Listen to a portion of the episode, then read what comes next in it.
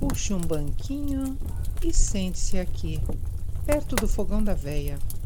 Vou já passar um café fresquinho. Fique à vontade.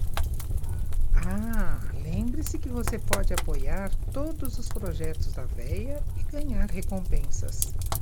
Dá uma olhada lá no padrim.com.br ou no PicPay.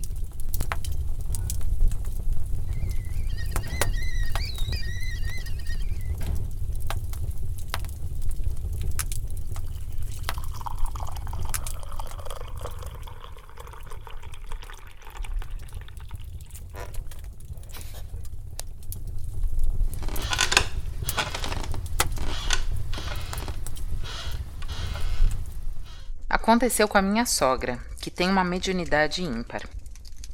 Ela foi criada no campo, bem no campo mesmo.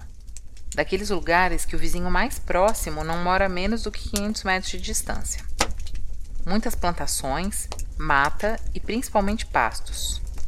A jornada para ir à escola incluía, além de madrugar, atravessar essas paisagens e cruzar alguns riachos e pastos. A criançada ia se juntando pelo caminho formando um grupo grande nos primeiros raios de sol da manhã.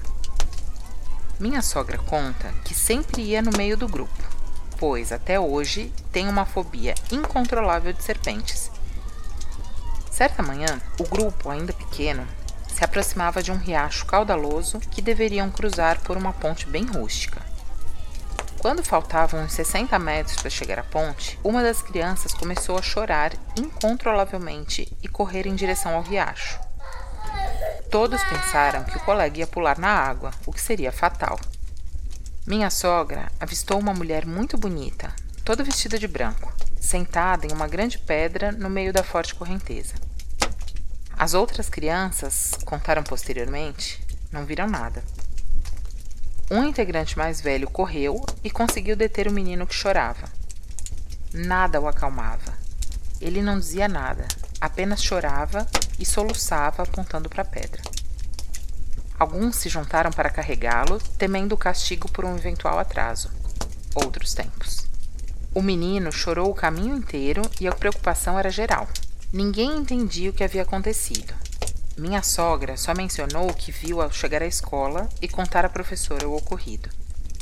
Aos poucos, o menino foi se acalmando daquele choro de cortar o coração. Mas o que veio a seguir fez a tristeza transbordar. Ao ver que o menino se acalmara, a professora perguntou o que tinha acontecido. Vi minha mamãe no riacho, só queria abraçar ela. A professora confirmou que a mãe do menino havia morrido alguns meses antes. Obrigada por nos ouvir. Logo, logo tem mais. Até a próxima e bons sonhos.